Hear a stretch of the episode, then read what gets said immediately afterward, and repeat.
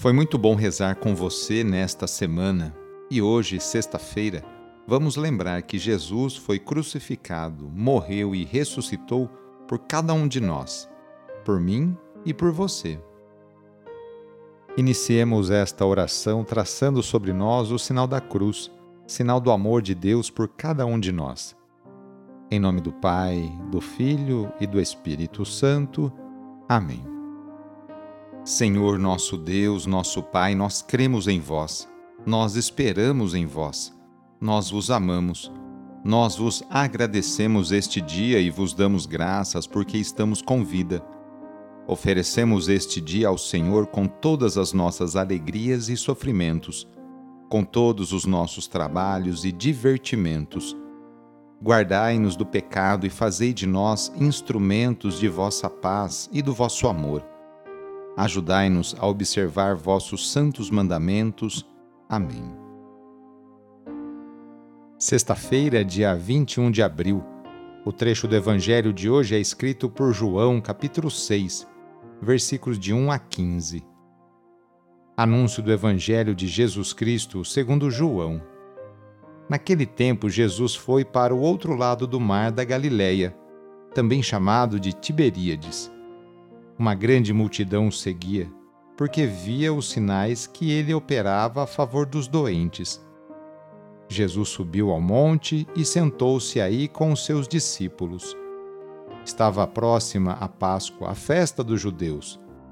Levantando os olhos e vendo que uma grande multidão estava vindo ao seu encontro, Jesus disse a Filipe: "Onde vamos comprar pão para que eles possam comer?"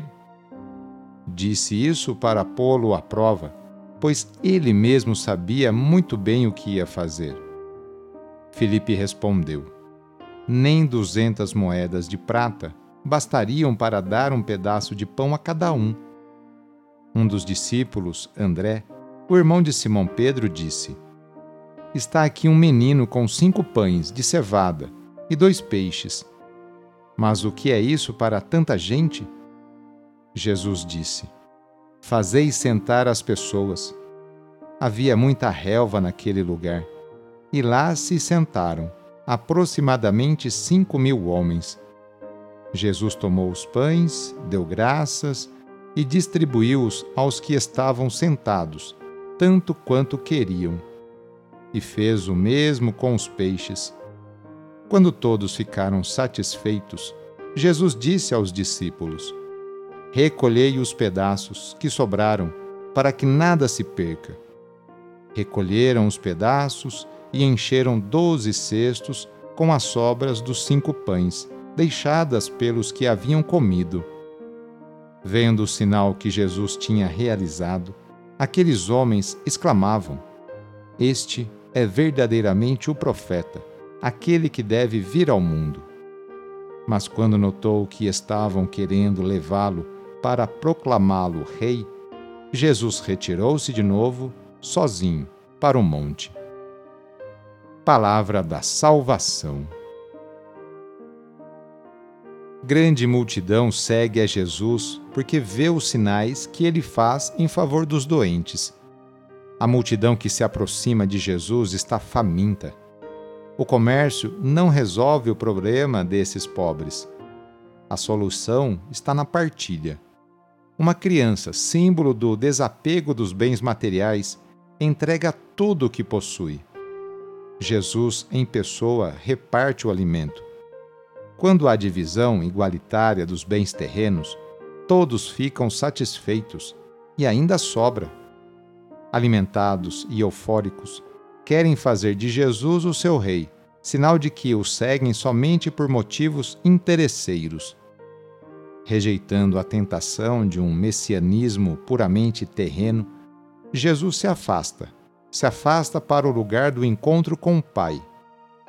O episódio permite entrever a Eucaristia, sinal de comunhão com Deus e com os irmãos.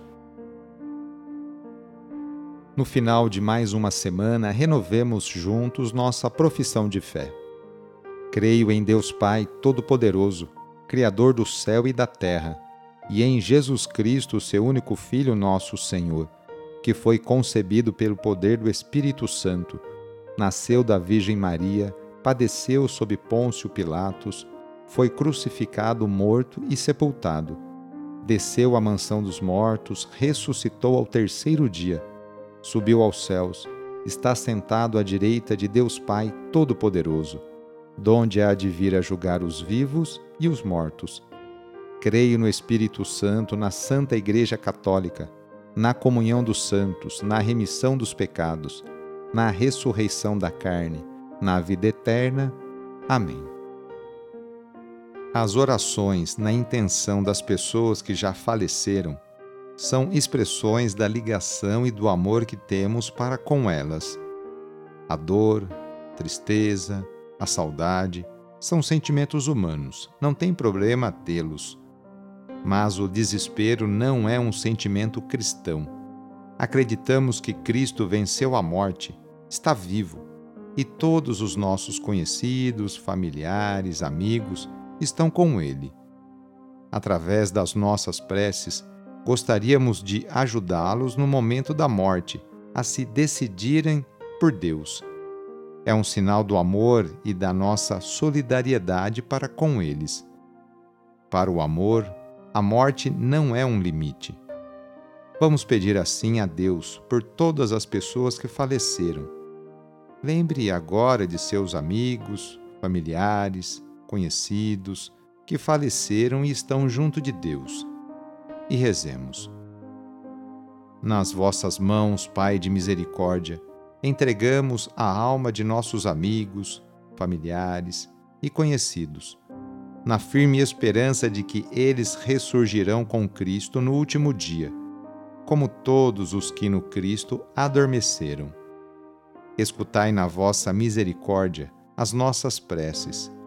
Abri para eles as portas do paraíso, e a nós que ficamos, concedei que nos consolemos uns aos outros, com as palavras da fé, até o dia em que nos encontraremos todos no Cristo, e assim estaremos sempre convosco. Amém. A nossa proteção está no nome do Senhor, que fez o céu e a terra. O Senhor esteja convosco, Ele está no meio de nós. Desça sobre você, sobre a sua família, sobre o seu trabalho e intenções a bênção do Deus Todo-Poderoso, Pai, Filho e Espírito Santo. Amém. Sagrado coração de Jesus, fazei o meu coração semelhante ao vosso. Foi muito bom rezar com você hoje. Se esta oração está te ajudando, eu fico muito contente. Então envie o link da oração para seus contatos, familiares, amigos, conhecidos.